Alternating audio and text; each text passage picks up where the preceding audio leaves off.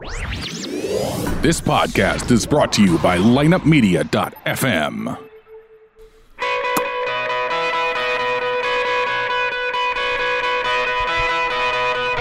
Timer.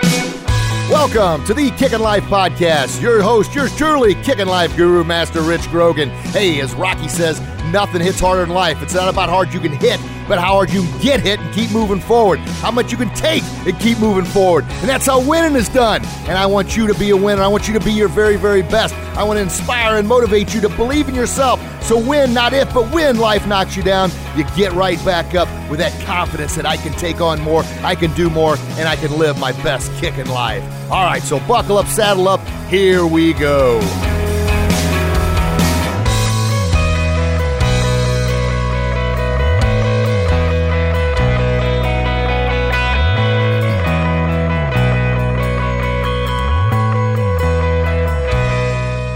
Woohoo! Kicking lifers out there. Happy day to you, whatever day it is. Hope the day is going great. And as we always talk about, you make the choice. And that's it's a simple choice. Simple for me to say. I realize it's not easy. I just want to let you know that, you know, there are days when I uh, I don't want to get up and do this today. I don't want to get up and do that today. I fight those battles every single day. So I want you to know it's simply a choice. I choose to get up and I tell you the reward is I feel much, much better when I do. And something I've started, I kind of got out of the pattern of doing it, was my own personal exercise. I would go and obviously work out at the studio and teach some classes, and but I got wrapped up with the business aspect of it, which is important. You got to do that in order to pay the bills. But slowly but surely, my own personal training had slid by the wayside, and once it starts sliding, baby, it's hard to get it back. And you just have to make that personal choice to say, look, I'm going to stop this thing and I'm going to start off. Now, the key to that is there's no way to pick up exactly where you left off. If you do that, you're going to defeat yourself, and because you're not going to be able to do what you once could do. And I used the example last week about maybe you used to be able to bench press 300 pounds, maybe you used to be able to do 100 push-ups. It's not that your body's forgotten how to do it; it just needs a little reminder. But if you try and do it all at once, you're going to burn yourself out, and you're going to be no better than you were when you started here. So take things slow. Now, perfect example: I started getting back in a little running routine, and I hear it all the time. Well, I can't run because I got bad knees, bad hips, bad this bad that. You know, I, I get that. But once again, you're going to either settle for excuses or find solutions. I've had nine knee surgeries on my right knee, totally reconstructed three different times. I got pins, bolts, plates, and everything else in there. And I know there's people out there well worse off, well worse off, listen to me, far worse off than I am, but it's just a conscious choice. So what I did was went out and bought a good pair of running shoes, got up 6:30 and kind of walked to the end of the block, jogged a little bit in between, but slowly but surely progression. And now the push ups, I was always pretty good at that because I still do that at the studio, but I pushed myself a little bit more, a little bit day in and day out. And my last guest last week, Kyoshi Dave Kovar, talked about take care of the days and the weeks, months, and years will take care of themselves. Meaning small little steps each and every day for bettering your life as you move forward. Because as we know, the years are going to come and go. They truly are. But what you do each and every day is going to determine how good those years are to you. So, yesterday I got a chance to give a uh, speech at the Edwardsville Police Department Youth Academy, and I've done that for about 15 years now. I'm always excited when uh, they ask me to be a part of it, simply because, well, I enjoy doing those things, but it's a chance to interact with teenagers, especially the teenagers that have uh, a vision of being in law enforcement and taking a step out from the norm and doing something different with their life. So, I always like giving them what I call, you know, my tagline there, the right hook of reality, and dropping the hammer on them and pretty much letting them know, listen, you, you've grown up in an era where everybody gets a trophy. Some agree with that, some don't. I don't agree with it at all. I simply don't agree with it because you're, conditioning kids to just show up and, and they're still rewarded. Well, they get out in the real world, that doesn't happen that way. If one person gets a job, one person doesn't. You know, one person excels and one person doesn't. I was even told yesterday after talking to a couple different police officers that um, uh, they've got friends that own their own businesses on a number of occasions, 16 and 17, even 18 year olds show up for a job interview with their mom. With their mom. I'm like, now it's okay, I guess, if mom drives you and drops you off, but if mom goes in for the job interview, what the heck? Come on now. You got to take a stand here. You got to be assertive. Yes, as parents, we want to protect our kids and help them out. And as Chip Townsend, who was on a couple weeks ago, talked about, no, we don't want our kids to get hurt by any means. However, the only way they're going to learn to pick themselves back up is if they fall. Now, I'm not saying go and push your kids down and say, hey, get back up. But I am saying let them experience life. Let them go through and, you know, have a few failures here and there. It's, it, as long as it's not life threatening, they're going to learn how to recover. They're going to how to bounce back. They're going to learn how to pick themselves up. Not if, but when life knocks them down. So, anyway, I gave them a big old right hook of reality and talked about habits. And the title of the speech was Being a Successful Warrior and developing those habits through day in and day out patterns to become your absolute very, very best. And a little thing, and I've shared this with you before, but it's worth repeating good habits are hard to make, terrific to live with, but very easy to break. Where bad habits, they just happen. I mean, it's like without even knowing it, bad habits just creep in. And once they're locked in, they're extremely, extremely difficult to live with and even harder to break. Now, is that fair? No, I didn't write the rules. I'm just telling you the truth here. There's your right hook of reality. So, the good habits, yeah, if you don't stay with them consistently, they're going to break, and those bad habits are going to take their place, and it's going to be very, very difficult to break those. So, anyway, for the last two weeks, I've been really disciplining myself a lot more than I, I have in the past. Fairly disciplined guy, but I knew I could push it a little bit further, getting up a little bit earlier, really diving in more and more to my motivational apps and quotes and YouTube channels and video blogs and all the things that I try and do to acquire as much knowledge as I can to pass that on to you to help you live your best kick in life. So getting up and going for that little walk turns into a jog slowly but surely, little bitty baby steps. And I tell you, it's, it's, it's been really, really good. I'm feeling good about it. But I want you to know you still, every single day, you fight that battle. That alarm goes off. And the song that I have programmed on my phone when the alarm goes off is um, If Today Was Your Last Day by Nickelback. And I listened to that thing. And that song, you know, if today was your last day, um, what would you do? How would you live your life differently if today was your last day? Would you go all out or would you just sit there and sulk about it and let the day slip by? Now, I don't want you to live with morbid thoughts of thinking today is your last day. I want you to live with positive thoughts, thinking, you know what? I'm going to go out with a bang here if it is my last day. I'm going to give everything I've got, and I'm going to enjoy this to the very end. I'm going to spend time with my family. I'm going to spend time with loved ones. I'm going to send that text or that email or that phone call to people I haven't talked to in a while that I really care about. Oh, but the excuse comes up, and I'm just as guilty of it. Oh, I don't have time. I don't have time we do have time. It's a what we prioritize, what we focus on. If we spend two hours, three hours on Facebook looking at garbage, well, that could be a time when you could call four or five people or text four or five people, just reaching out. And here's the thing: I promise you'll get out of that. You're going to get much, much more by doing that because you're going to feel good about it. You're going to make them feel good about it, and that's that endless cycle we always talk about. You motivate and inspire somebody else just by saying hi, just by reaching out in a phone call or text message or email. You're going to get it right back and that's that law of attraction. What you focus on magnifies. You throw out there, you try and attract good, you're going to attract more good. You throw out negativity, guess what you're going to attract? More negativity. Okay, so that's the message you've heard me talk about many, many times, but I wanted to share it with you. It's kind of a big part of the right hook reality that I shared with the Youth Academy yesterday. And man, I tell you, with teenagers, it's uh, it's it's kind of funny. And I told them, look, when I was a teenager, I was just like you. I knew everything about everything about everything. And I'll tell you what, I was so freaking smart that I knew everything all the way into my 30s. And then I found out, man, I didn't know anything about anything. I was a complete moron. So I shared with them, listen, if you can learn that lesson far quicker than I did, you're going to achieve a level of success far beyond your wildest dreams and imagination. But you have to check your ego, check it, and realize that you don't know everything. And uh, I told the teenagers the reason I'm here with you today is because I, you, you guys know everything, and I want to learn something from you. And of course, one teenager said, Well, if you don't know anything, why should we listen to you? And I said, That's a great question. I said, I'm listening to you because you know everything. And apparently you do. That's why you asked that question. So the answer was to that look, you don't want to listen to me, that's that's definitely fine. I was just like that. I didn't want to listen to anybody either. But all that did was inhibit my growth and keep me from achieving a level of success that I wanted. Now I'm not anywhere close to where I know I'm going to be, but I'm continuing at this age to self-educate, surround myself with positive, motivated people, surround my, peop- my, my people, surround myself with people that know what I don't know. And you have to admit, sometimes you just don't know what you don't know. And how you find out what you don't know is go to people that know what you don't know. Are you able to follow that progression? Okay.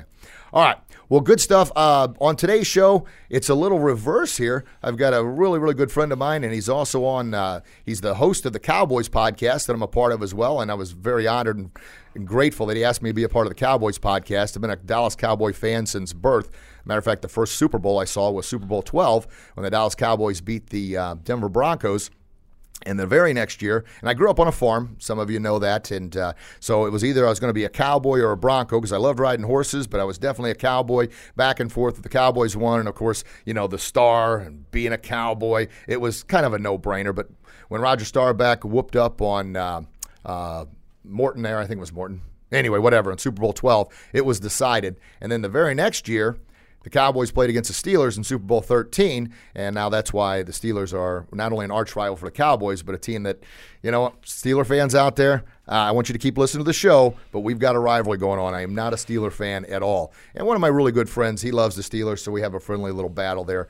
But um, that's where it all came about. So, quick little recap there. Anyway, the gentleman on the show, he's got two other shows here at Lineup Media. He's got the Ocho Man, and he's also got the Armenian show and you hear me talk about battling through, persevering, and not giving up, and then making a conscious choice to make your life better. Well, this gentleman's a prime example of that because he had the deck in a number of ways stacked against him just coming to this country. And but he's made a choice to look, I can do better than this. I can do better. My parents laid the foundation. They gave me everything I got here, but I'm going to make the choice not to make excuses because my parents came from another country. I'm going to fight through, I'm going to battle through, and I'm going to achieve success. Even though others may laugh at me, others may think, well, what are you trying to do? This is who you are. No, I know who I am, and I'm going to be the best person that I am. And without further ado, I want to introduce the host of the Cowboys podcast, many other shows, and a good friend of mine. And I'm so grateful that we've reconnected.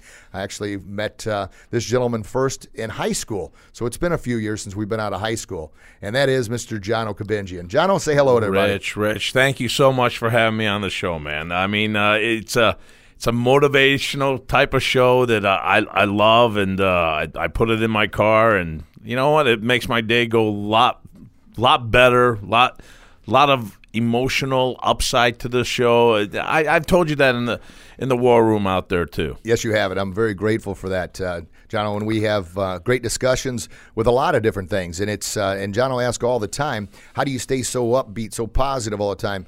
And I'll tell you, it, it's it's a it's a choice, and it wasn't always like this. I was always a motivated and positive guy. I thought for the most part. But these last five years, I've reached a level that I know is just the, pinnacle of where I can go with this thing. And that's through those years and years and years of continuously trying to better myself. And it's also about flushing out all the negativity that's out there because your mind can only occupy so much. There's only so much space up there. If you flood that mind with negativity, is what you get from social media, the news, and you know I talk about CNN. It's uh, constantly negative network, just flooding your mind with garbage. Well, then that's what you're going to focus on. But if you put a gatekeeper, as Anthony Robbins says, at your mind there, and I'm only going to allow in positive thoughts.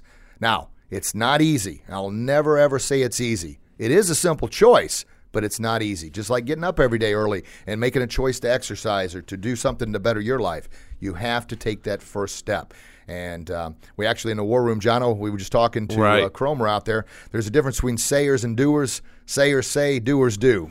I, I, think. I, I, think though, Rich. Uh, what you put out, what what you preach. I, I'd like to I like to back the tape up a little bit. Sure, buddy. I mean, what what gave you all this motivation? Because I remember you in high school.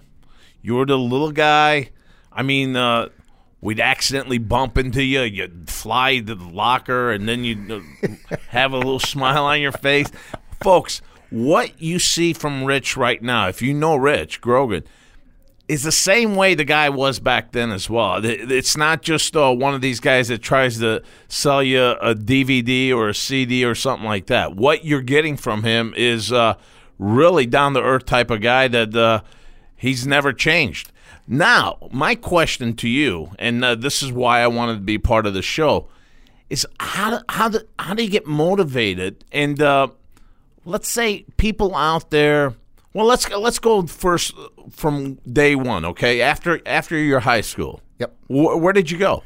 Well, um, and, and, just to kind of back that up with a little more background, I uh, was never very, a very big person. I mean, I'm if I stand on my tiptoes and I spike my hair up, I could probably reach five eight. But uh, five eight, and uh, in high school, goodness gracious, I may have been five five five six. So I guess I've grown a couple inches since high school. But it was like 110 pounds. So I always had the Rudy philosophy, and that was ingrained from my father. And a lot of that, I look back now, and I never had the best relationship with Dad growing up. Uh, now that I've matured a little bit, and I tend to understand what his point was he did the best he could do with what he had. He didn't have the best childhood, and then he was in Vietnam, which I think for years he was still in Vietnam, mostly through my teenage and 20 years, uh, even though he'd been back home for 20, 30 years by that time.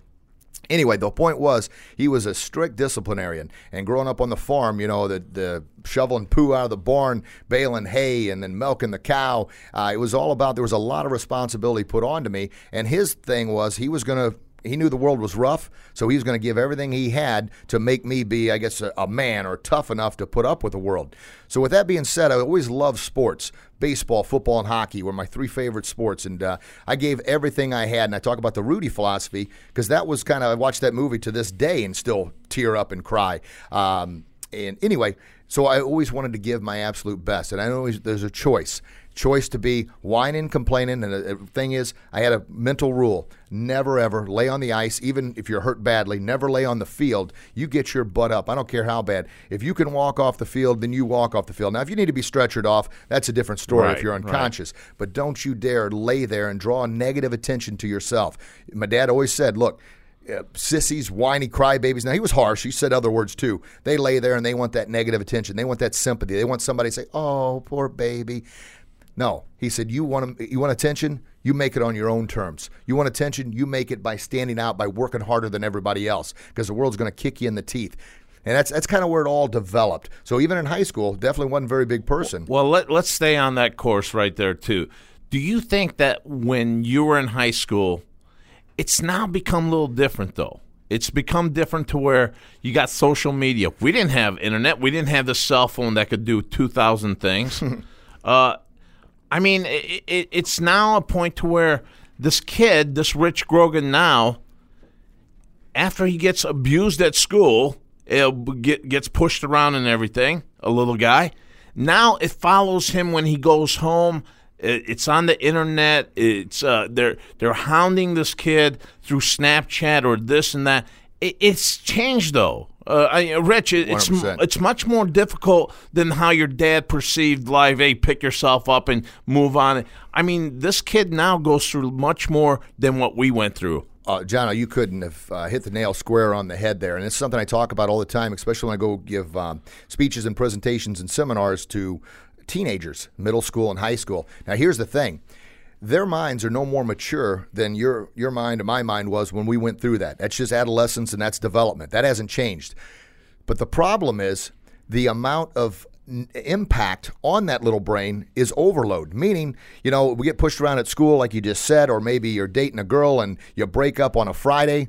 Well, you know what? Old days when we were in school, by Mon- by the time Monday rolled around, everybody forgot about it. It was over. Yeah, we now, punch out uh, oh, at 3 p.m. and that's it. That's it. And then we see each other again at 8 8 a.m. and we'd do the same thing. And, and, and, for the most part, it was forgotten about. Now, you know, if you got a situation with uh, uh, bullying and stuff, unless you take a stand, that's going to happen. The difference, though, is now Friday you punch out like you said at 3:15. By the time you get home at four, you have been blown up on social media with uh, the Snapchat, the text, the emails, the post on Instagram, and all the other things on what a horrible person you are. Nobody likes you, and it's that extra pressure and impact on their little brains. And like I said, their minds were no more mature, or are no more mature than our minds were, but now they're dealing with so much more, and that's why the teen suicide rate continues to to escalate. Now, the cell phone, and we've all become accustomed to it. We we I don't know, for the most part, we're addicted to it because that's how we get work work done.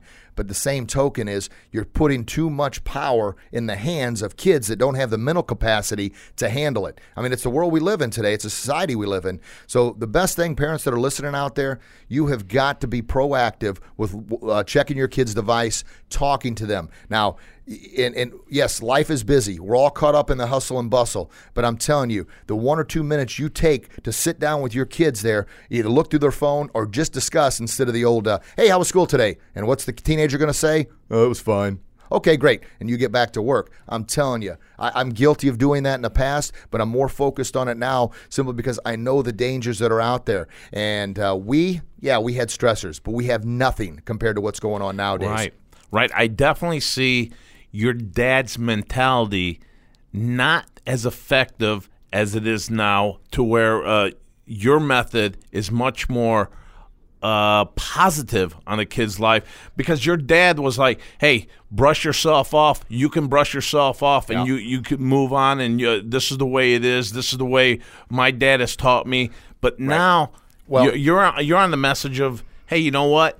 Talk to me. I want to be your friend. Yep. I want to be your friend." Well, and, and John, you couldn't be more accurate there. And I, I ref, often refer to that Johnny Cash song, uh, "A Boy Named Sue." Boy named Sue. That was kind of Dad's mindset and mentality. And and be honest, we did not have a good relationship for the longest time. One of the earlier podcasts, I talked about having my first cup of coffee with Dad, which was just a few months ago.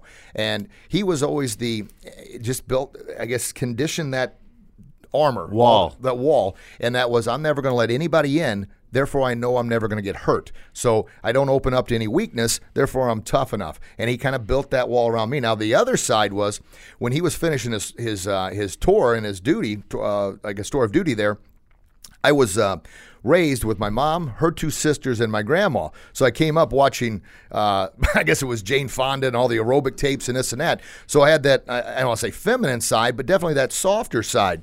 And then dad comes home and he sees his son who's been raised by four women, which there's nothing wrong with that, but it's like, holy cow, I've got really got some work to do to toughen him up or he's going to get destroyed in the world. And pretty much like the song goes, the boy named Sue, uh, dad became an over the road truck driver. So he knew he wasn't going to be around much and he needed to be to be the man of the house. So he kind of went overboard to find that balance, if you will, to counteract, you know, I I guess the aerobic or the feminine side. But now that I found years later that that was actually a pretty good balance. And I taught aerobics for 15 years, which was great. Drove my dad nuts when I first started doing that, but I had the martial arts side of being the tough guy, if you will. So it was kind of that yin and yang balance. So- During that time too, Rich, were you trying to get his approval? Oh, John, you couldn't have said it better, buddy. Um, to this day, it seems like I'm still kind of I'm getting better about it, trying to get Dad's approval. And I know that's tough. I've uh, just hired a new uh, success mentor, Mr. Chris Widener, and he actually did some stuff with Jim Rohn and Zig Ziglar. And on the application I had to fill out, filled that out in our first conversation. That's what he brought up about trying to get dad's approval. Now, the reason for that was uh, I never felt I was good enough. So I always wanted to strive to be better, always wanted to work to be harder. And dad kept pushing that on me. And a, a thing that's really memorable is when I got a little bit older, he stopped coming to my, my games. He never really came a lot when I was younger, and I never understood it. And I would say, Mom, why doesn't dad come to my games? I'm trying hard, I'm trying hard. And it was simply his own insecurities of being around people that made him feel bad. He always, his own insecurities passed on to me that he was never good enough. Now, I never knew this until just recently, which I'm glad I've uh, figured that out now. But uh, I remember one instance we, uh, uh, in a hockey game, we lost four to three. I had a hat trick. I'd scored three goals. I was freaking feeling good about. I was sad that we Beautiful. lost, but I was feeling really, really good. And the truth be told, I had a breakaway late in the game and I hit the goalpost. I would have tied the game. So anyway, Dad's, well, how'd you do? And he was always uh, just Dad. So did you lose your butt? I said, well, no, Dad, we we lost four to three. I said, but I had a hat trick and I could have tied the game. I said, but I hit the goalpost. Uh, you know, but we've got another game. I'm feeling good about where we're going. And he says, well, I guess if you would have scored four goals, you wouldn't have lost and hmm. left it at that. And I'm like, oh my gosh, what was deflating at the time because I didn't understand it.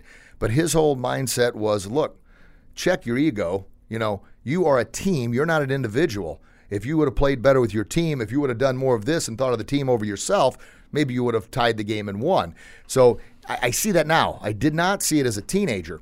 So I, I guess I'm bringing this up to our listeners, kind of let you know my foundation, my background, and where I'm coming from, but also dads out there, because I was a, more than a little hard on Austin, my son, growing up, and I look back as like I should have been more motivating. I was. I had a balance, but I wasn't as good as I could have been because of kind of the deep-seated thoughts. As in what though? As in the how how do you how do you uh, how do you bring that up? I mean, uh, as in more uh, more like your dad or m- much more open?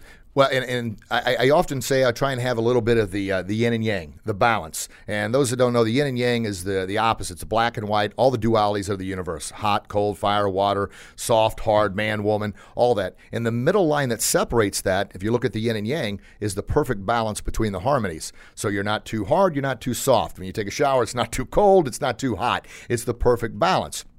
And so I try and combine the uh, hard style of dad, but then also the understanding side of. I mean, my wife's been a great example of kind of uh, uh, mellowing me out. I don't say mellow me out, but just making me realize and she'll say this, and she said it often. And this is not a shot at my dad. I love him more than anything, and he did the absolute best he could do with what he had. And now I, we've got a really, really good relationship, which I'm so very grateful for. But she would say, "Are you acting like the father you want to be?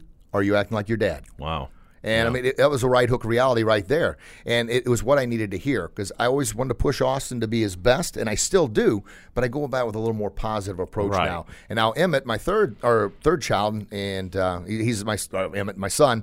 Um, I'm, I'm definitely a little, a lot more reserved on him as I continue to self-educate. Now, and my daughter in the middle, I think she's tougher than both of them, uh, which she needs to be. She's a good-looking girl, and uh, she's got two brothers on both sides of her there. Uh, but her the approach with her is a little different. Now, John, the big point I want to make is it was not an easy choice for, for me. It wasn't easy for me to do it. I had to, I was always positive, but I knew I could do better. But I didn't know what to do. And that's kind of, I tell the listeners all the time, the last five years is when my life really transformed to a much, much higher level. And that's because I started reading. You know, five years ago, I didn't know I could read. I, I guess I could, I got a degree, but I, I just didn't take the time to do it. But reading, listen to audiobooks, and I've read over 100 books and listened to thousands. I mean, I don't know, two, 3,000 hours of audiobooks, YouTube messages, attended countless conferences, and it's all about putting the right things in my mind to know I want to get better. That's the self education. Without doing that, I wouldn't be doing this podcast right now. Without stepping out and saying, I know I can do better, but I don't know how to get better, well, I'm going to surround myself with people that are going to make me better. So, example with uh, Austin, before it would be uh, you know work hard and come on quit being such. And i never called him a sissy but I, it, it was insinuated because he wasn't pushing himself. And desi's like hey you're pushing him down. I said yeah but life's tough. Life's going to knock him down. He's got to get going. And i've always had that philosophy and that attitude but now my approach is so much better uh, in, in regards to encourage motivate inspire but still, if you're if, if you need a kick in the butt, I'm going to give that to you too, as opposed to just giving the kick in the butt. I'm going to do all the other things to kind of lift up as opposed to drive back down. But you're also giving that kick in the butt as a friend, as someone that he looks at as a friend and as dad, not as just uh, a a a figure that's going to be the supreme figure, like you know the the dad Wow. figure. So th- that's that's kind of different. If he has your trust as a friend, and that that's the I- think that's the big thing right now. From back in your era, you didn't have that friend. You didn't have dad being your friend, and uh, it, it kind of made the wall on both sides. Uh, he had a wall up, you had a wall up. Your wall was trying to always trying to break down his wall, and uh, the the way you were with other kids and everything, it kind of always led to how you and your dad were. I mean, you were always living for your dad back then. Now, I think now you've seen that. You want the kid to be his best, her best, and I think uh, the the terms have changed a little bit, and society has changed a little bit Absolutely. to where it's not that that old school, that old uh, leather belt. I, I, I don't think that that's uh, part of our agenda now. I, I think you have to blend in what your wife's bringing to the table too. Yeah, and we're uh, an excellent yin and yang balance. I mean, 100%. Matter of fact, we're co authoring a book, and it's the yin and yang of parenting. You know, both approaches to help produce the best uh, kids. And, and Johno, I I tell you, listeners out there, I think we got another show for Johno. It could be the uh, therapist show here. I mean, this is awesome, buddy. Well, I- Thanks for bringing that you, out. thank you. Um, but I often hear uh, people say, "Well, you could, you can't be your your kid's friend." Now, I, I'm on both sides on that one. If you're their buddy all the time, then it's hard to be the parent. However, kind of with the yin and yang philosophy, I think you can be both. You can be a friend, a consultant, listen to, you know, and, and connect with them in any way, shape, or form, but also let them know that you're still the parent and you're going to make decisions based on their best interests, whether they like it or not. But you have to balance that out. Right. So if you're too hard, then you can't don't have that connection. If you're too soft, then you don't have that disciplinary structure where they're going to listen and make right choices. So it's definitely a balance, and that's difficult. But you have to establish that line. And what I mean by that is if they don't trust in you, just like you brought up, Johno, they're not going to share with you when they're in danger, Right. when they're having trouble, when they're having problems, when they're having suicidal thoughts, or anything else that's going on in their little minds as teenagers with all the social media impact. or just hurting other people too. Yep. I mean that that's you're seeing a lot more of that too. Now, what I wanted to cover with you, Rich, was uh, how did you get into this martial art? How, what what made you Was it something in your mind? Uh, you you were secluded. You said, "This is the way I escape everything." Uh, well, growing up on the farm there, um, I, I just with the sports and everything else, I was still always a I don't want to say an outcast, but we Dad always called the my friends the city boys. And, and to be honest, we'd have the city boys come out and do a day of chores on the farm, and um, you know, and Dad always had a hang up with the quote quote city boys because he. I guess as part of his childhood, Yeah, he grew up on a farm, had to be. and everything else. And he always worried me running around with the city boys, doing things with the city boys. And it was all about a mindset. And he could tell right away about complacency. And lazy might be a strong word, but it was all about, you know, a lot of the kids didn't have chores at all. So they'd come out to the house, and here I am up, you know, in the morning shoveling poop and baling hay, feeding the animals, and uh, milking the cow, and all these other things. Well, they didn't want to come back, which I guess I can't blame them. But it hurt me because, like, Dad, I'm trying to fit in, and he even he never said be yourself. But the message was delivered. Now, it took a long time for me to get that message about be yourself. But um, to answer your question there, I was always in sports baseball, football, and hockey. And I had an opportunity. I loved Bruce Lee, Chuck Norris, all those things. And there was a guy that was teaching at the church we attended a, a martial arts summer camp. So I went there. My grandma was actually the one that took me there, and I just fell in love with it. It's like, oh yeah, because I was always a smaller person, and I loved Bruce Lee, Chuck Norris, all those guys. Right. So I wanted to uh, excel. Now, I, at that time, had no knowledge of how that was going to help me with the mental side, the emotional side, help me uh, excel at sports. I just all I knew was I wanted to be Kung Fu Panda, which you guys often call on the Cowboys podcast, which is awesome. Uh, but, I call uh, you Bruce Lee. too. Bruce Lee. that's all I wanted. And, and that's what most kids that come into martial arts today, that's all they think. Hey, I want to do these flying kicks. I want to be a Power Ranger or superhero or Kung Fu Panda. So that's where I guess the big emphasis I try and push now and instill in the kids at the studio is we have karate fun with martial arts values. It's got to be karate fun for the kids, but yet just as importantly to balance that out, it's got to have the martial arts values of manners, discipline, respect, body control, confidence, courage, the belief in yourself to overcome fears and adversity and challenges to be your very very best. Now that's a lot, but we ingrain that in. We kind of sneak it in with the kids. You're not even realizing it. We're having fun. We'll say "Guman," which is an all-stop tree at attention, and the kids immediately go to attention. They put their shoes side by side, nice and neat. They say yes sir, no sir. They give mom and dad a hug and a kiss after every class. But the most important part of the karate fun is they know that not everybody gets a belt, not everybody gets a trophy. You have to put forth your best. Now, we set them up for success with everything we do, but they know they got to work for it. And that's ingraining that mindset is I'm not getting anything for free in this world, but we do it in a much better manner of, you know, suck it up, buttercup, get up, you big wimp, you sissy. That that was kind of how I was brought up. And I'm not saying that was wrong. I'm just saying with today's culture, there's a better way. Right. And that better way is every once in a while, people do need a kick in the tail, that right hook reality. But I think if we help them by inspiring, encouraging, and motivating and setting them up for success, as opposed to you either do this or you fail, you know, it's one or another. No, I'm going to set you up now. However, if you don't do your best, you know, we're going to have to work harder because you're not going to get your belt this time. Instead of saying, if you don't do it right, you fail that that's that's not good. And that's something that I've learned with the people I'm surrounding myself with now. I've always felt that because I never liked the old the brow beating or the get up, you stuck, and uh, you know suck it up, buttercup, all those things. I never liked it. It did motivate and inspire me, but it always motivated me like, man, I could probably do better than this. I didn't know how, but that's the big transformation, I guess, from high school on up through. So so now you're in uh, martial arts. Uh, you've taken liking to it. Mm-hmm. You're you're getting uh, you're getting your belts. You're you're achieving. You're moving up.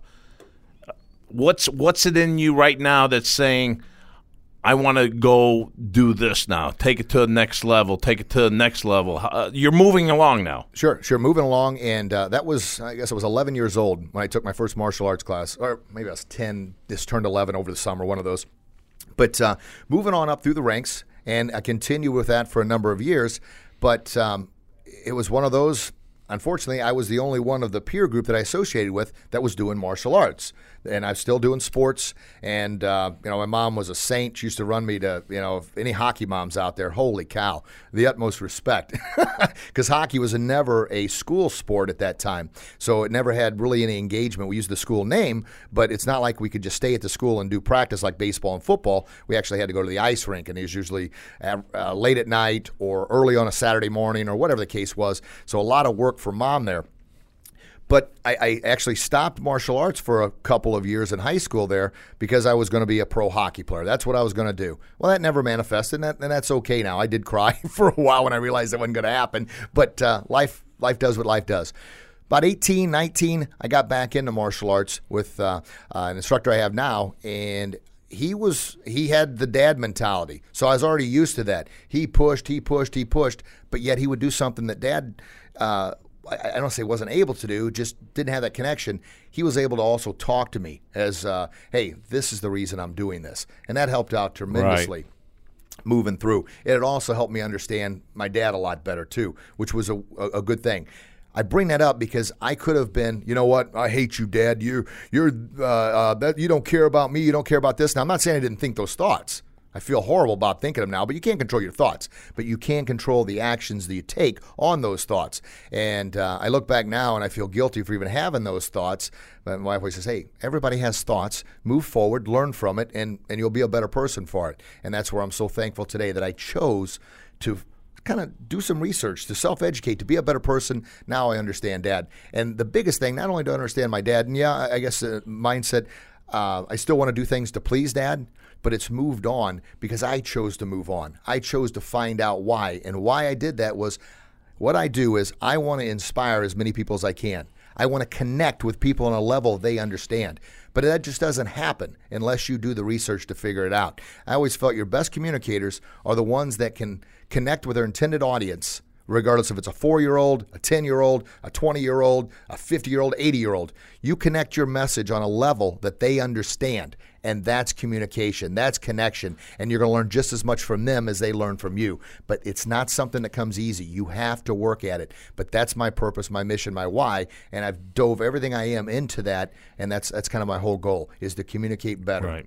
So you found inner peace with your dad. Yes, sir. Through martial arts yes, as well. Did. Well, and um, up until about two years ago, and I've told this story numerous times, my parents still thought Richie played karate up until like two years ago, and uh, uh, and that was just their thing. Richie, are you still playing karate? Or somebody asked, How, "How's Richie doing?" Everybody called me Richie growing up. Oh, he's he's still playing karate.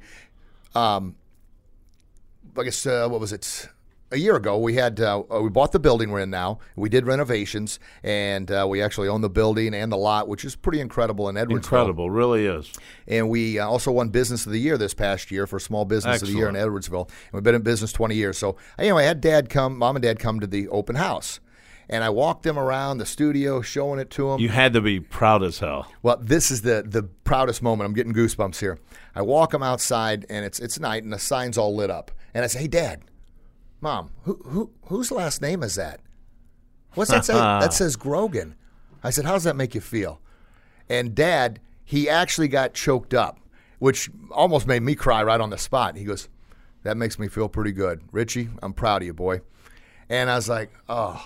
You know how long I waited to hear that from you, Pop? Thanks, Dad. And I gave him a big hug and a, a, a, big old kiss on the cheek there, and I squeezed him. And you know, and I got hundreds of people there, and I'm outside hugging this guy. They don't know who he is, but uh, that made me feel extremely yeah. good. It really, really did. And uh, uh, I don't know. I've shared that story a few different times, but man, that that that was that touched well, my heart. Well, you know what, with uh, financing and uh, businesses now folding every other week, every other month, uh, for you and your wife to take that chance and to move forward and uh, to have something successful like this. God bless. Thank I mean, you, it, that alone. Uh, we talk about how's this guy named Rich Grogan going to motivate me.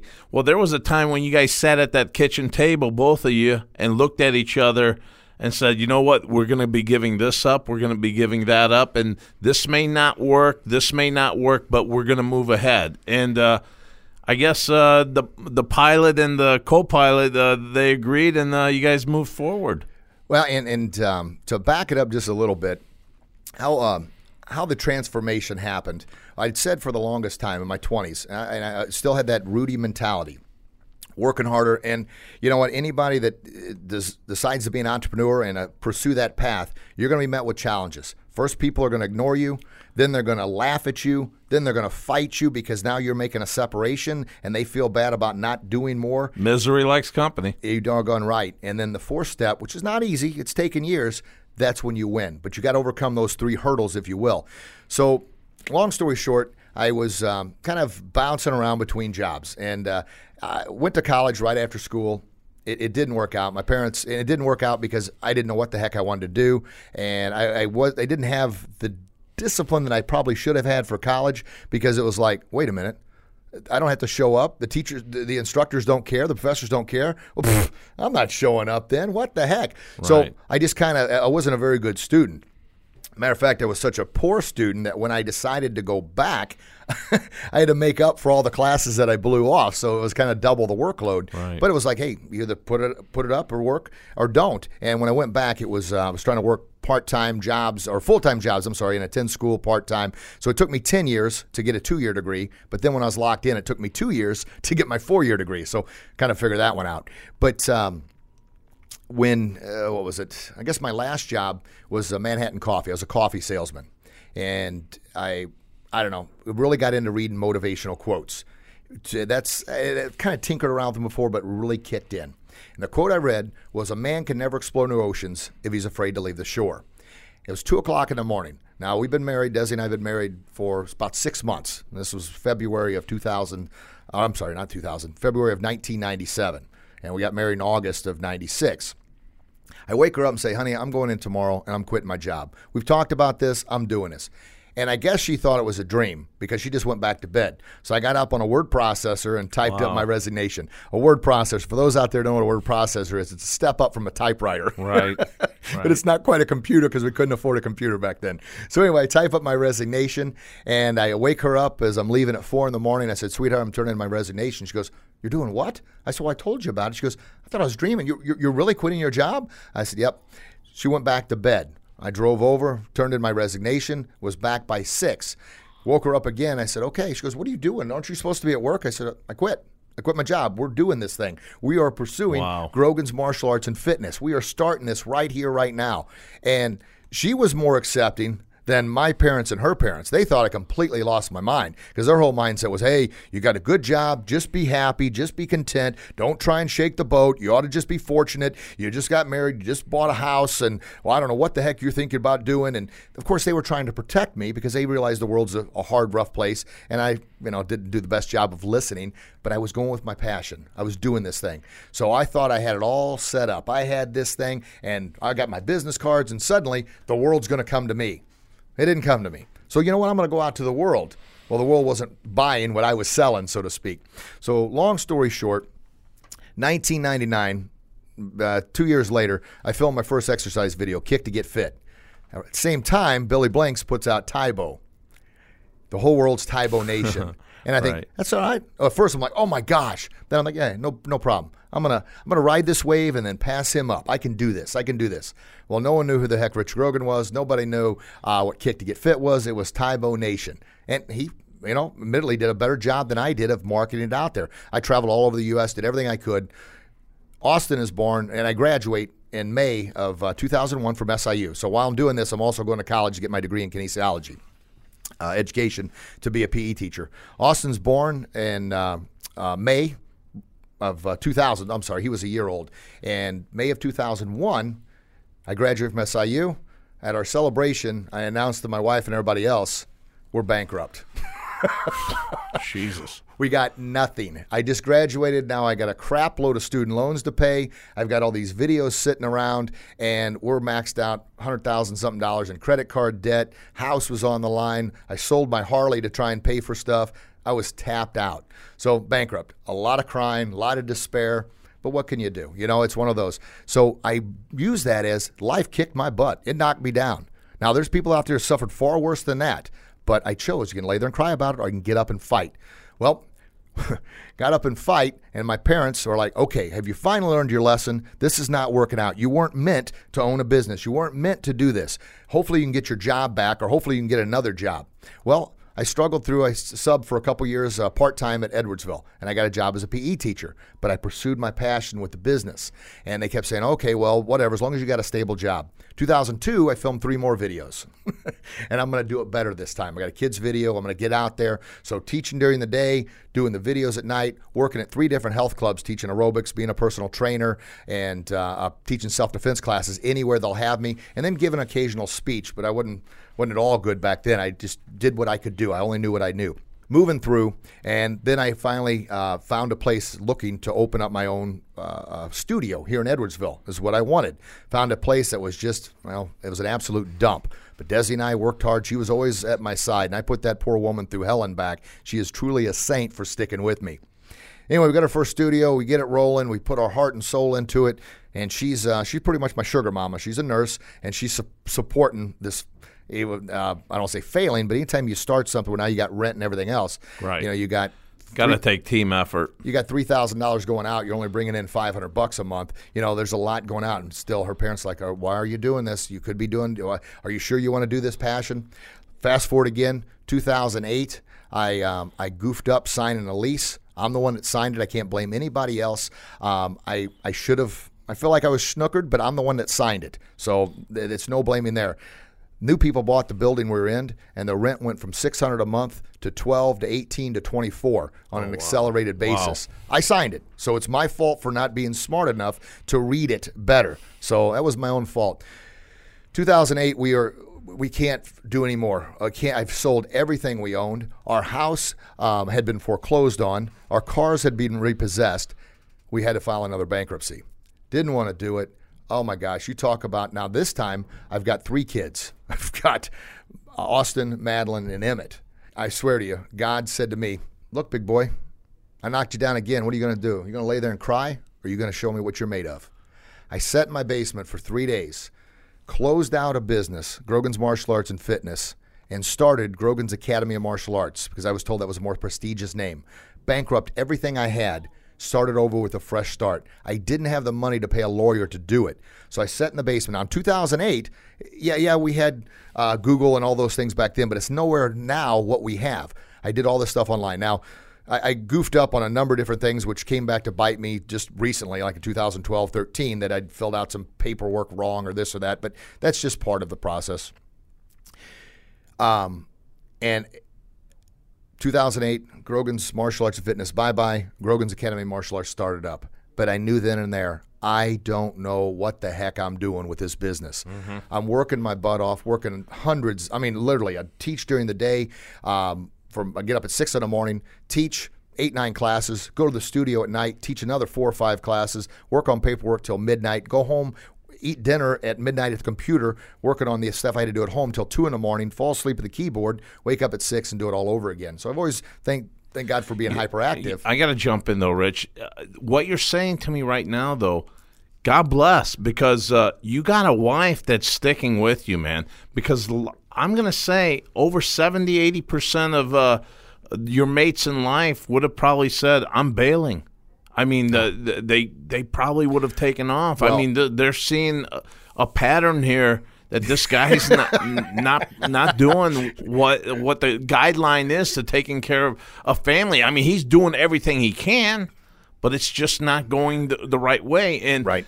And when you say your motivational uh, uh, phrases and uh, check out all these uh, sites and there. I mean, there the, now let's that let's look at the guy's perspective that now loses his family on top of that too. That that would have been a whole monster head right there that I don't think uh, you could have handled at that time. Well, and I tell you the truth, it was close because uh, influ- and her parents were always supportive, but they were looking out for a daughter. And my parents sure. thought I lost completely lost my mind because I'm doing this again. And Desi was always there. Now it did take a tremendous toll on our on our on our relationship. And with regret, I wish because the the thing I still eats me today is Austin when he was five, six years old, he would come with his ball glove. Hey, Dad, can we play? Hey, little buddy, in a minute, in a minute. He'd come back. Hey, Dad, has it been a minute yet? No, no, not another minute, buddy. I'm sorry. I'm sorry. Daddy's got to finish this in a minute. Next thing I know, it's 11 o'clock at night. He's asleep on the floor, and, and here I am still typing away. And I'm like, gosh darn it. So actually, that's going to be a part of my book that's coming out, Square Peg Round Hole, why try and fit in when you're born to stand out and hopefully help people so you don't live with that regret of in a minute, buddy. And I, to this day, I call Emmett Austin all the time because Emmett's eight years old now and I still see Austin at that age. So that was my only regret. When you're striving for, you know, success, a lot of times, you know, other things get caught in the wake of that. Now, I didn't know what I didn't know. The people I'm surrounding myself with now, their whole thing is you were too focused, and this is true. You were too focused on being, and it's not a being a success, but on the money as opposed to on the life. And it's huge because, and it says in the Bible, if thou only seek silver, you may get it, but it'll quickly fly away, grow wings and fly to heaven. And that's all about that. And it's not that I, I mean, you always want to, because everybody thinks the pinnacle is I've got this, I've got that, and money is, is wealth, and wealth is success. That's totally different mindset now. And the mindset now is build the life, build the person, grow into that person. Jim Rohn talks about that all the time about become a person of wealthful knowledge and then you'll be able to, you know, achieve the wealth, the success to help out others. But you have got to be that person first in order to help out others. So don't just blindly jump into something. It's- Well, you can blindly jump in, which is all about taking that actionable step. It's just that maybe uh, analyze things a little bit more. Now, I've achieved a level of success now, which is the tip of the iceberg. I've got so many more things planned, but I'm doing it the right way with my family involved instead of giving them time when I do, when I have. Uh, in other words, putting everything else first and then worrying about the family. Now, I'm not going to lie to you. I still have trouble with that. I still need to work on that. I'm getting much, much better because I'm focusing on it now. Where before it was like, well, yeah, but I'm going to get this done first. And it, it's a challenge. And my wife will tell you that it's gotten better. Well, but I that still need signs to your dad too. Yeah. I mean, your, your Oh, yeah, dad, Dad did his thing and he worked, and uh, he expected you to just, uh, hey, be a man and do it. Yep. Yeah, no complaints. But fast forward here, it was a lot. I mean, we, I could talk about this for, and it'll be in my book when it comes out. Pretty much this whole journey. Yes, there are many people out there that are suffered, have suffered, and are suffering far worse than I could ever imagine. But that I, I can't do anything about that. That is their life. That is your life. That is his life. This is my life. All I can control, and this is what I pass on to the listeners all the time. You can only control what's happening to you. You look in the mirror and you see that person in the mirror, and if you don't like what you see, only you can change it. The economy can't change it. Society can't change it. The freaking president, whoever that is, can't change it. Nobody can change it but you. It's not easy, but I'm telling you, the reward is so much better. What, what about the people out there though that like what they see and they just can't get to that next stage, that to that level that Rich Grogan was in, uh, that he had to like himself in order to uh, set forth on this journey to to make uh, a life prosperity for the family. But there were there were always obstacles. I mean, there's go- going to be people that that love love themselves and they just can't get well, ahead. and then everybody's success is different. Everybody's interpretation of success is different. If um, um, some people's success is wealth, some people's success is just being happy. Some people's success is just sitting on the couch playing video games. If that's what you enjoy and that's the life you want, then if you're happy, who am I to tell you to change that? There are many, many times when, and even to this day, I have a ton of self doubt because it's been conditioned in there. But I know that, you know what, when those self doubt, and that's habit forming, when those thoughts creep in the mind, I'm going to get them out as quickly as I can. Simply being is you've only got so much space in that mind there. If it's occupied with doubt, fear, negativity, then it's going to push out all the good stuff. You got to constantly barrage it with uh, a positive. Now, to, to answer your question there, there's 24 hours in a day. There's 24 hours. In that 24 hours, some people make $1,000 in a day. Some people make 10000 Some people make $100,000 in that one 24-hour spot. Other people make 100 bucks. It's the same 24 hours. It's how you choose to spend that 24 hours. If you spend that 24 hours on Facebook, watching social media garbage, filling your head with the news, the world's all going to hell in a handbasket, all that's going to do is pollute your mind with negativity choose to get rid of that stuff. It's Yeah. small, incremental baby steps. Here's the biggest reason why most people don't uh, uh, reach goals because they don't have any goals. You cannot hit a target you cannot see. If you don't set a goal, because I ask people all the time, hey, what did you write down some New Year's resolutions? You know what the number one answer is? Why, why write it down? Because I never do it anyway. So you've given up. So you have given up on yourself. You've got to take that step. And it doesn't mean I used to write down, I mean, I've wrote down New Year's resolutions since the beginning of time. I did go through a time where I'm like, you know what? I don't know why I'm writing them down. It doesn't matter anyway. I went through that. And I thought, why am I doing that? At least write them down. Every one of the success coaches that I visit and talk to and uh, uh, um, get a chance to attend their conferences, every single one of them.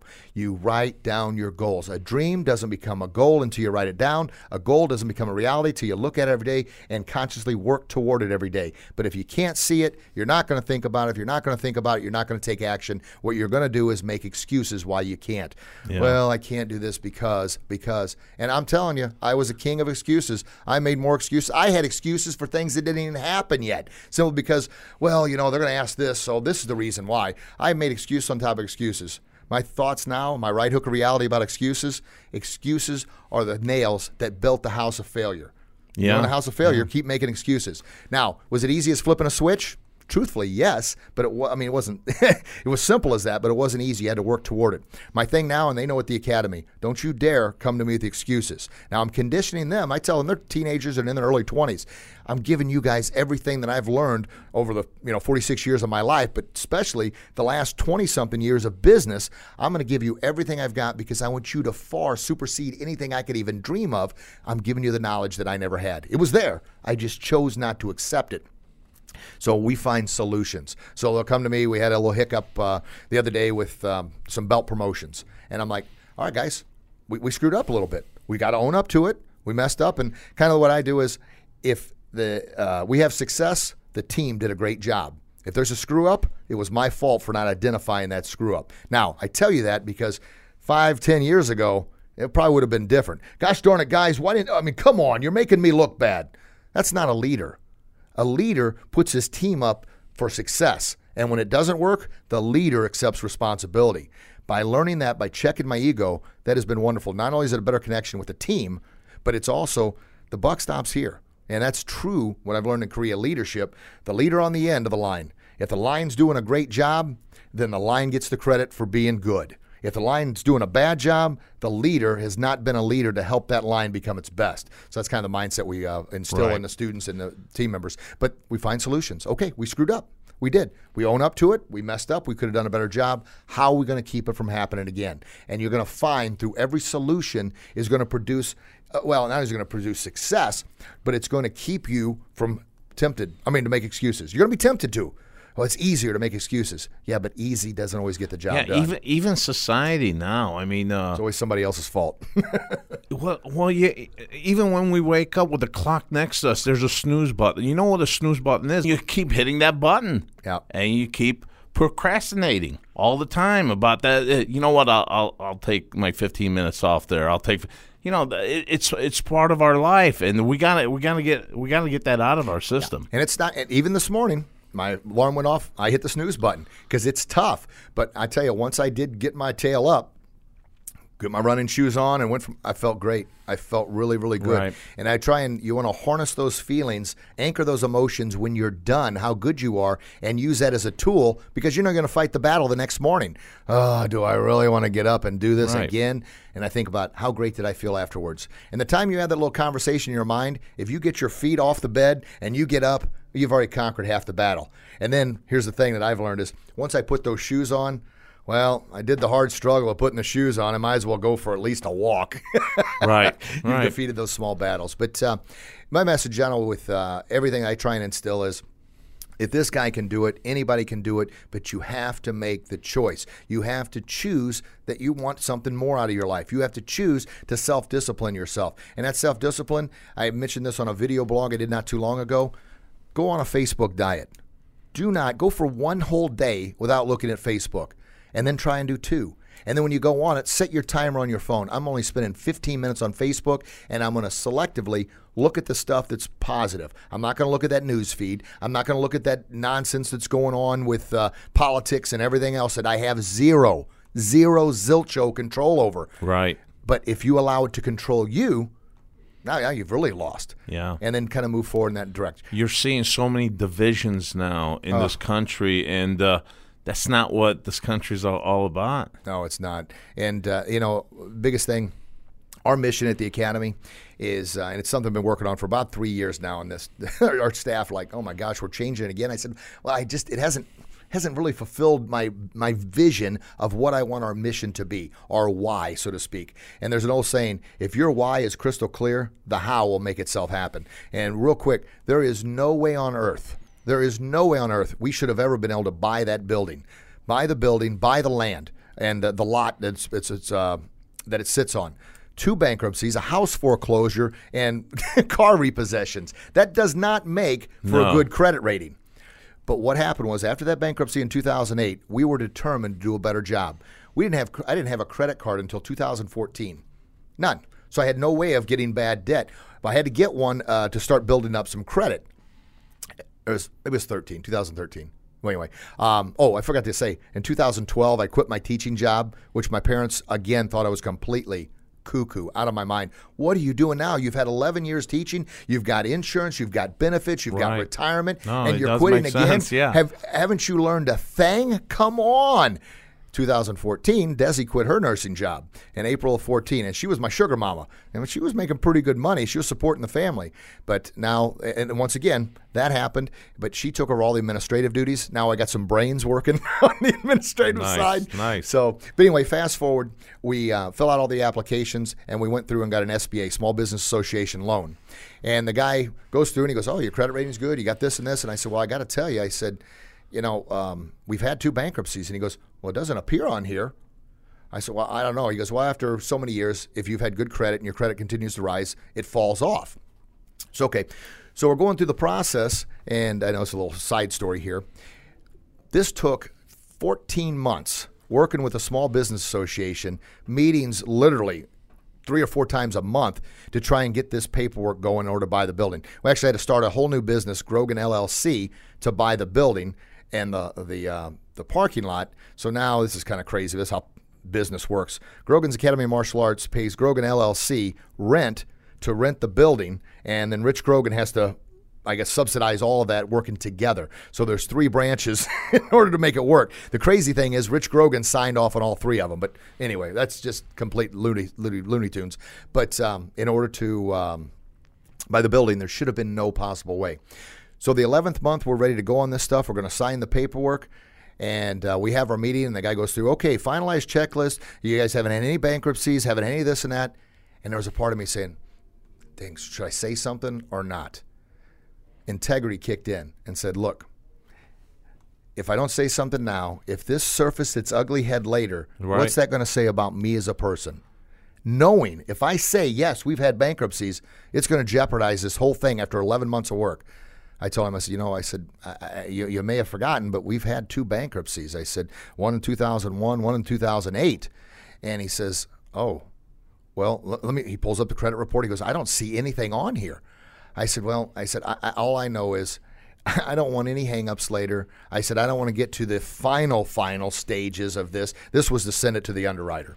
And that surface, she finds something. I said, besides, it's the right thing to do. He goes, well, I got to tell you, you write that on here, there's a good chance you're not going to get this loan. I said, you know what? We are going to get this loan. We're going to do this. You tell me what you need. He wants all the paperwork from the 2001, 2008. And we're talking five, 600 pages worth of bankruptcy documents. I get all that crap. I send it to him. we work for another three months, and it all works out. Beautiful, My whole, man. whole point of the story is there is no way. How is this going to happen was not there. But our why, our focus, our purpose was we are going to do this. And if you have that attitude, you have that desire, you're willing to put forth the work, you're willing to have honor, integrity, discipline, respect, you're willing to lay it out there and do everything you can, anything is possible. But you got to be willing, as Rocky says, to take the hits. You got to be, and it's something, it's not that I didn't always have integrity, but 10 years ago, there's a good chance I wouldn't have told the truth. I'm just being 100% honest. But that's why I never reached the level of success because I thought that, you know what? This little time, it's okay to maybe tell a lie. This, and it's not always big, blatant lies, but just not be fully honest with myself. And it was those little things like that are what inhibited growth because my mindset was, I just show me the money. I want the money, kind of the Jerry Maguire thing, right? But when the mindset changes, all about what can I do to be a better person? What can I do to help out others? What can I do to fulfill my dream, passion, vision, and mission, which I never actually got to? Our uh, mission at the Academy is uh, we're making, not helping, but making our society a happier, healthier, and safer place to live by inspiring kids and adults to believe in themselves and respect others. We developed courageous and confident leaders who stand out in the crowd, who stand up to bullying to live their best possible life. And you know, it sounds like from what you just said, there's some inner spiritual world there too. 100% right. And that's total connection and harmony mental, spiritual, and physical. And I, I oftentimes uh, shy away from saying the spiritual. I say emotional instead because I don't want people you know, everybody's uh, different religious belief, and that's fine. But the spiritual or emotional side, that's that inside drive, that passion, that eye of the tiger, that I'm going to do more, I'm going to be my best. And the mental side is balancing that out with positive emotion. You know, it, if, if, if you believe in God or if you believe in Buddha or whoever, that's fine. But having that there as there's a higher power somewhere out there that knows more than I do. Something told you, though, inside, tell him the truth. Oh, yeah. Something said, don't hide this. It's going to come back to haunt us. Yep, 100%. And um, I mentioned this on a podcast a few times ago about the acronym for ego, or ego is an acronym for edging God out. Edging God out. And edging God out means your ego is so high that you, I know everything. And my ego was extremely high going through my teens, my 20s, even my early 30s. I knew everything about everything. And it backfired. It backfired. It really, and that's the message I try and share with these kids. Yes, be confident, be bold, believe in yourself, but darn it, check your ego Have and that realize. compass on that uh, in the seas. Yeah, You yeah. got to have that compass. Well, that's that's a great example, John. Oh, you're exactly right. you With- can't just get in that ship. You could have the best ship in the world, and once uh, you're lost, you, you don't have you don't have anything to guide you. Man, that is a great example. And uh, it- that compass is your goal. You have set that goal, you have set that destination, you have set that path in order to get there. Now, here's my thing another thing. I was never a lack for working hard.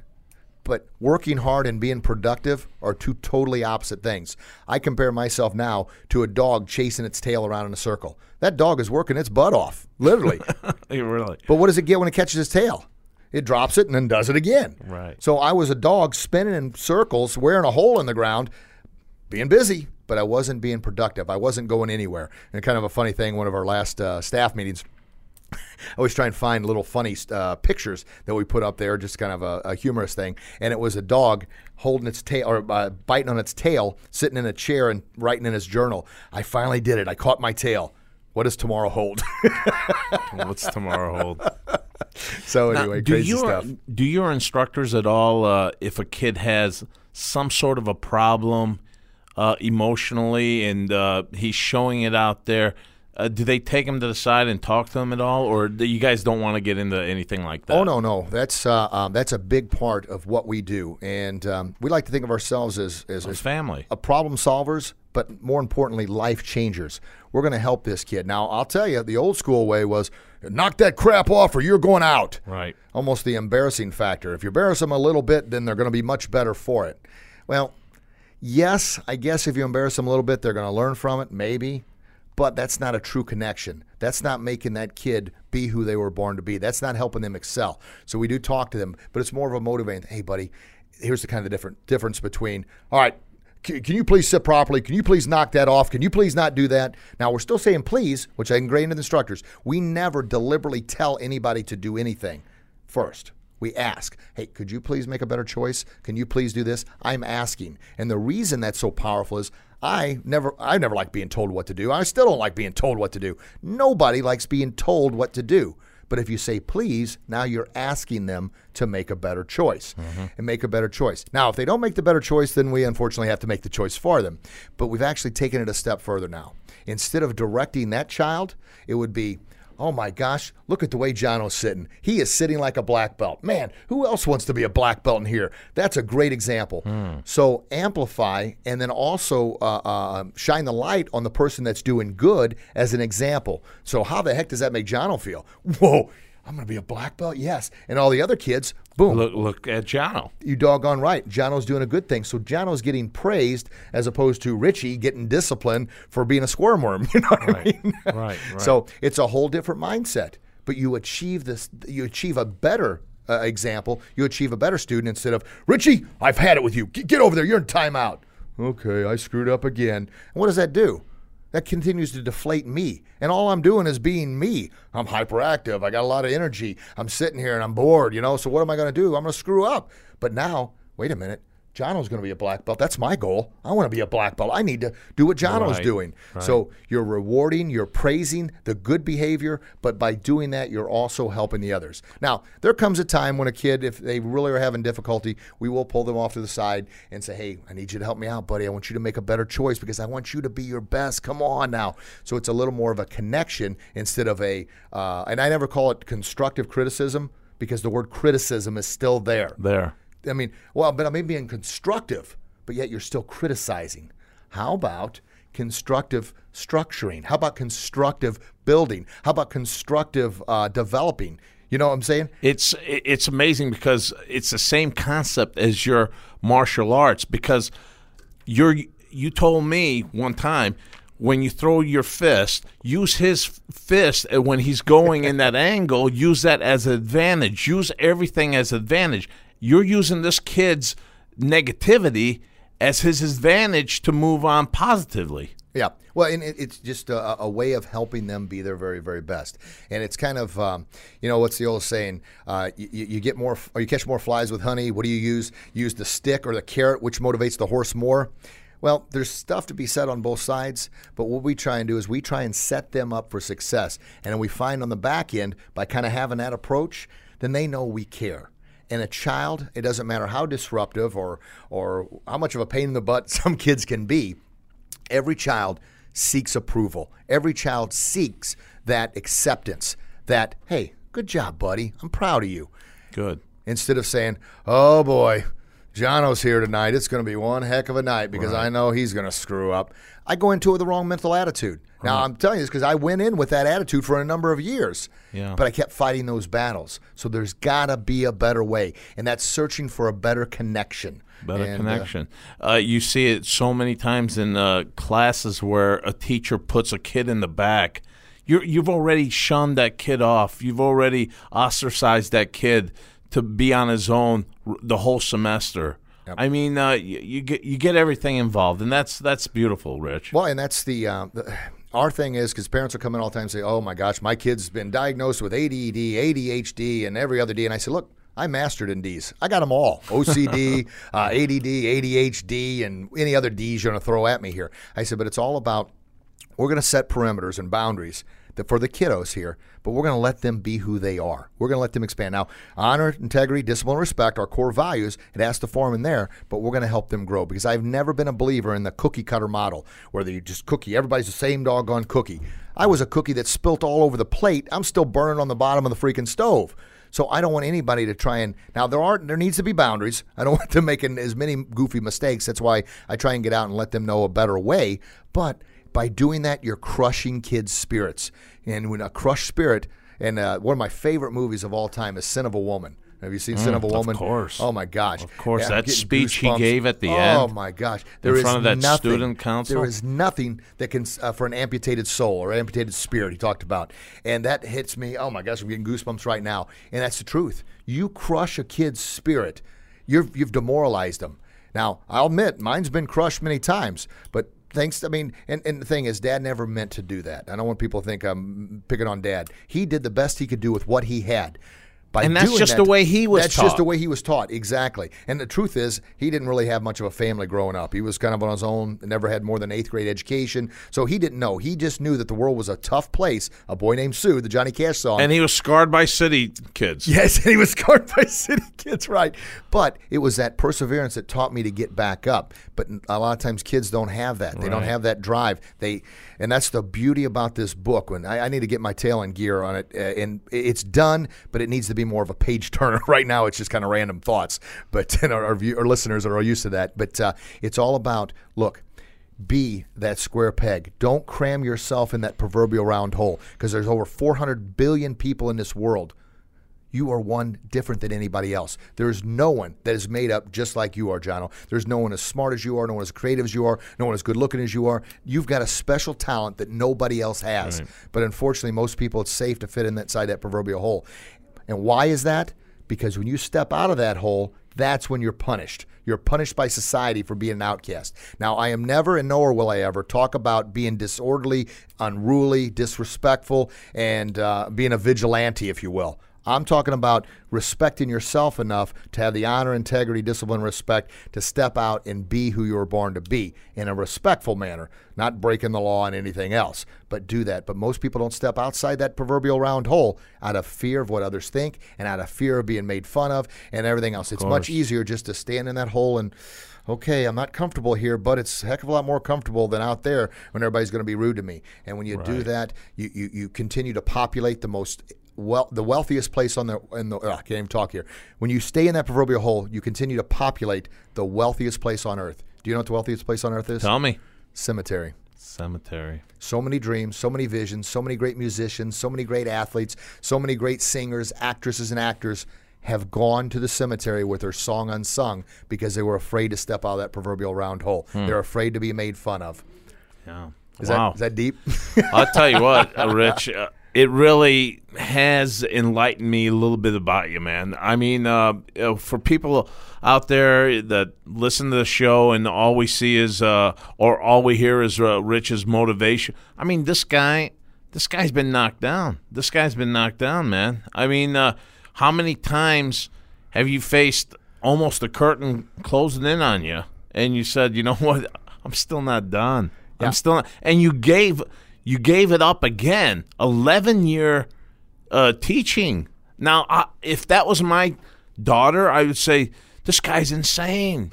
this guy's gotta be losing his mind because you know what? He just went through that, and now he's going through this again. And no, you, you want you want this to happen. It, it's a, it's amazing. You had the compass though. You had the compass, and uh, you followed it. And you're exactly right. And that's uh, that's a great analogy. I'm going to use that a lot. Set that compass, and that compass, uh, listeners out there, that's your goal.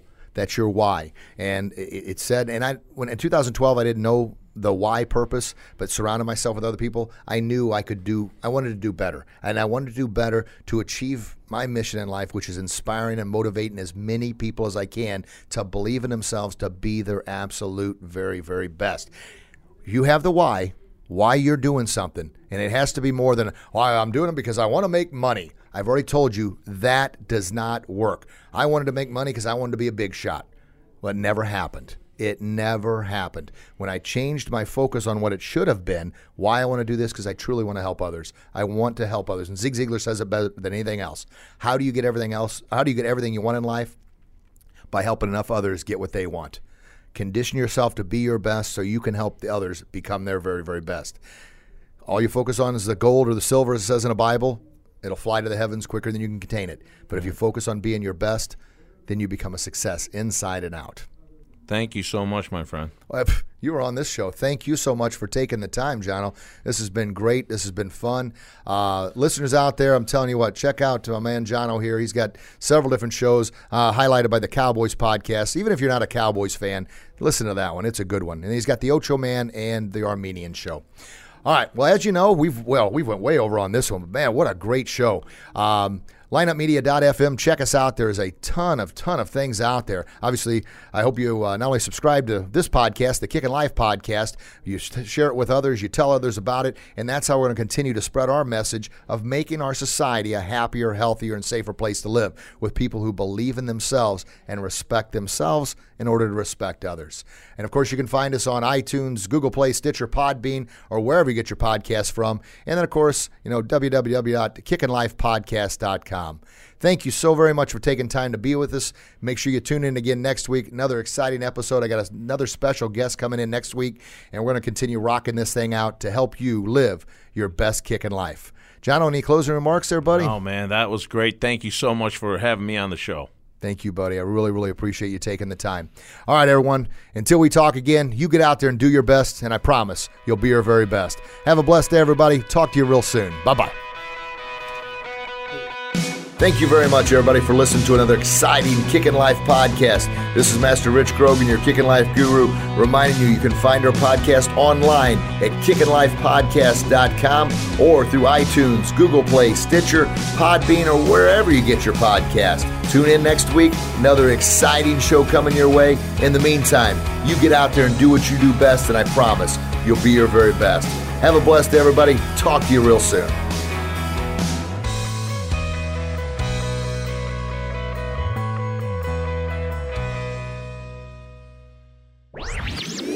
This podcast was a presentation of lightupmedia.fm.